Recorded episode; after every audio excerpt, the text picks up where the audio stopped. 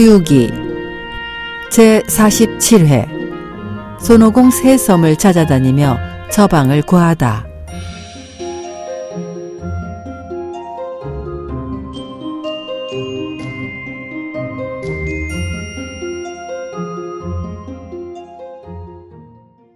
지난 시간 복내산에 내려선 오공은 길을 찾아다니다가 소나무 그늘에서 바둑을 두고 있는 수성, 복성, 녹성의 새 성신을 보았습니다. 여러분 안녕들 하시오. 대성께선 부처님께 귀의해 당나라 중을 보호해 천축으로 경을 가지러 가는 길이라 들었는데 어인일로 이곳을 다 오셨소. 실은 이 오공이 천축으로 가던 길에 오장간에 들렸다가 그만 발목을 잡히고 말았소. 오장관이라면 진원대선의 선궁이 아니요. 혹여 인상과라도 훔쳐 자신 게 아니요?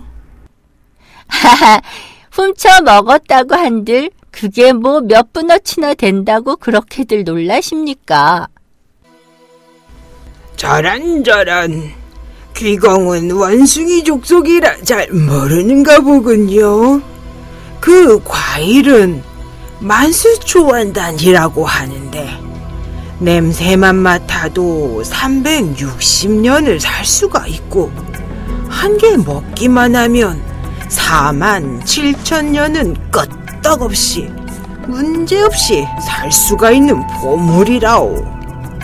우리 도술은 대선에게 비할 바가 못되기 때문에 대선은 그것을 쉽게 손에 넣어 하느님과 수명을 같이 하고 있지만 우리는 불로장생의 정기를 길러 축적하고 물과 풀을 조화시켜 물의 기를 얻어 불의 기를 채워야 하니 얼마나 힘든지 모르오.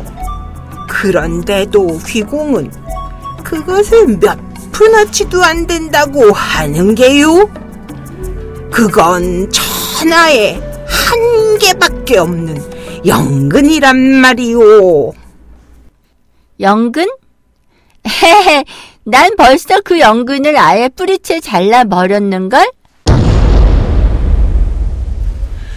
아니, 세상에 어떻게 그걸?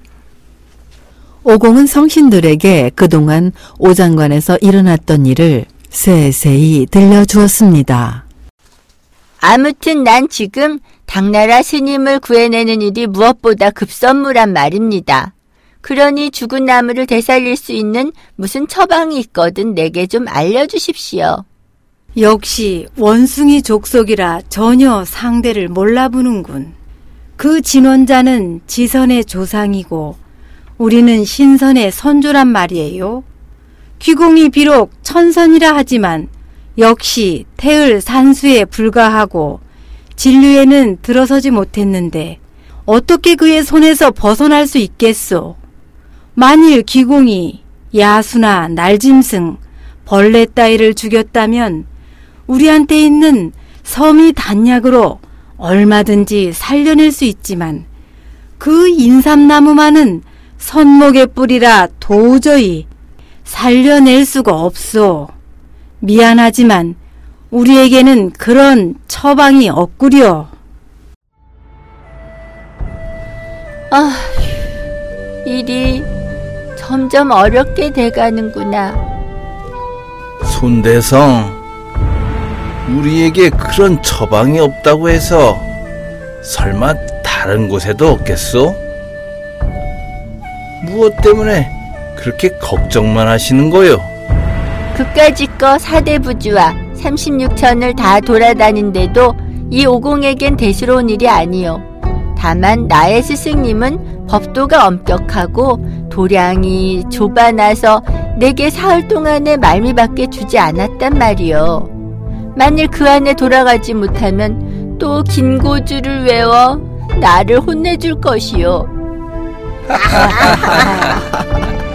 묘해 묘해. 그것 참 묘한 방법이구려. 그렇게라도 단속하지 않으면 귀공이 또 천궁을 소란케 할 게 아니요. 대성은 걱정하지 말고 길을 떠나시오. 진원 대선은 우리와도 안면이 있는 처지니 오랜만에 문안도 할 겸 우리가 찾아가 이곳 사정을 이야기해주고 귀공의 스승이 긴 고주를 외우지 않도록 부탁하겠소. 사흘도 좋고 닷새도 좋으니 귀공이 처방을 얻어올 때까지 우리가 그곳에서 기다리고 있겠소. 그건 정말 고마운 말씀이구려. 부디 세 분께서 수고해 주십시오.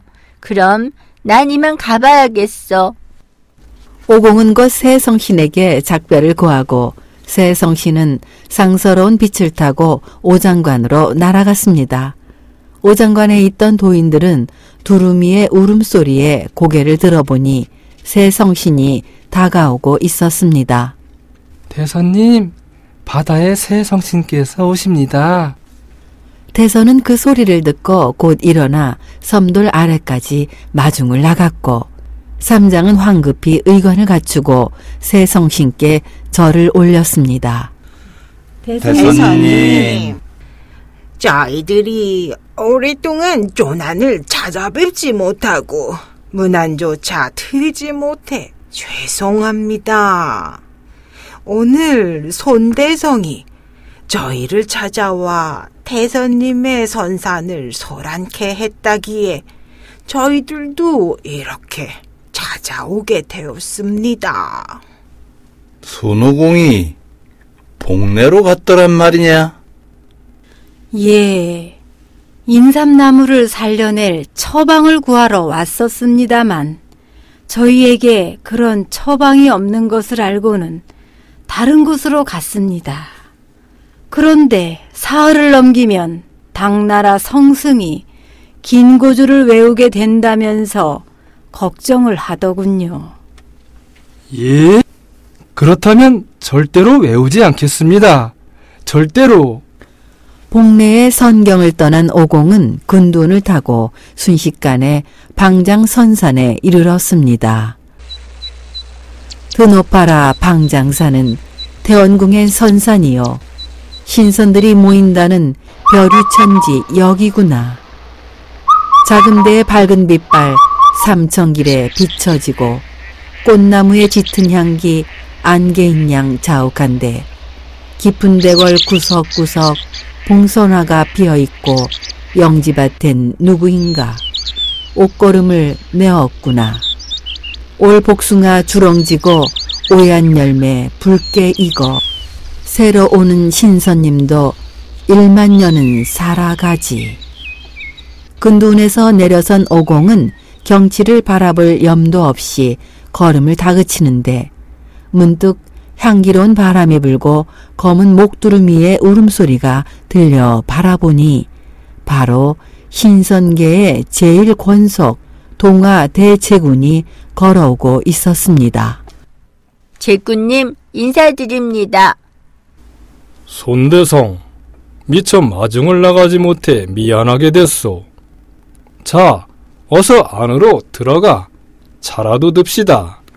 오공이 제군을 따라 백월 성군과 유지 경각이 즐비하게 늘어서 있는 궁전으로 들어가 자리를 잡고 앉자 병풍 뒤에서 동자 하나가 나타났습니다. 야, 너 천궁 반도를 세 번이나 훔쳐 먹은 좀도둑 동방삭 아니냐? 제구님한테도 내가 훔쳐 먹을 반도가 있었더냐? 스승님, 나오셨습니까? 야! 너희 늦구렁이 도적놈아! 여기는 뭘 하러 온 거냐? 우리 스승님한테는 네가 훔쳐먹을 선당 같은 건 없어. 만청아, 쓸데없는 소린 그만두고 어서 차나 내오거라. 네. 그래야지.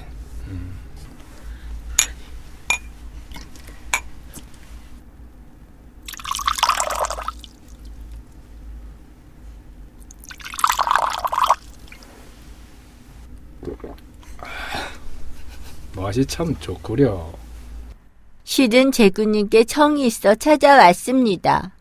며칠 전 제가 당승을 보호해 서천을 가던 중 오장간에서 그곳 선동이 어찌나 못되게 구는지 홧김에 그만 인삼나무를 쳐 넘기고 말았습니다. 그 때문에 당승은 지금 불모로 잡혀 있고 저는 나무를 살려내겠다는 약속을 하고 이렇게 처방을 찾아 나선 겁니다. 청컨대 제군님께 죽은 나무를 살려낼 수 있는 처방이 있으면 좀 알려주십시오. 귀공은 지금도 어딜 가나 사단만 일으키고 다니노만.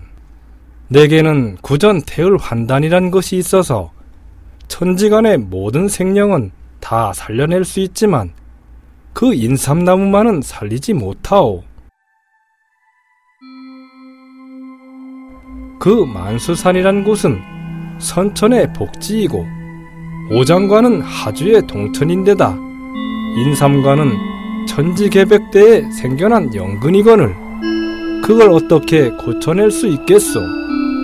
어림도 없는 일이지요. 그 만수산이란 곳은 선천의 복지이고 오장관은 하주의 동천인데다 인삼관은 천지개벽대에 생겨난 영근이건을 그걸 어떻게 고쳐낼 수 있겠소? 어림도 없는 일이지요. 그런 처방이 없다면 저는 그만 신뢰하고 물러나겠습니다. 원 성격도 급하시긴 조금 있다가 옥즙 한 잔이라도 마시고 가시지요. 나무를 살려낼 일이 급해서 더 머물고 있을 여가가 없습니다. 오공은 또다시 근둔을 타고 이번엔 영주의 바다섬에 이르렀습니다. 이곳 역시 신선의 복지였습니다. 오공이 영주 땅에 내려서자 붉은빛 벼랑 위에 구슬나무가 서 있고 그 나무 아래 얼굴은 어린아이 같고 머리는 학처럼 하얗게 센 신선들이 모여 바둑을 두고 술잔을 기울이며 흥겹게 담소하고 있었습니다. 차들 한 잔들 하시지요. 자, 당 선생 차례입니다. 저도 좀 끼워주시구려. 신선들은 그를 발견하고 즐겁게 맞이했습니다. 인삼나무 영근을 잘라버리고 대성은 묘방을 구하려 선계를 찾았네. 붉은 노을이 보림에서 흘러나와 감싸고 영주의 아홉 신선이 손님을 맞이하누나. 모두들 아주 자유로우시군요. 대성도 그때 마음을 가다듬고 천궁을 떠들썩하게 하지 않았더라면 지금쯤은 우리보다 더 자유롭게 지낼 수 있었을게요.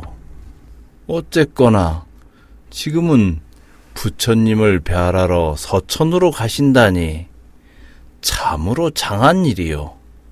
헌데 여긴 어떻게 오신 거요? 오공은 아홉 신선에게 그동안의 경위를 자세히 들려주었습니다. 대성은 심보가 비뚤어져서 사단을 일으키지 않고는 못 견디나 보군요. 하지만 우리한테는 그런 처방이 없습니다.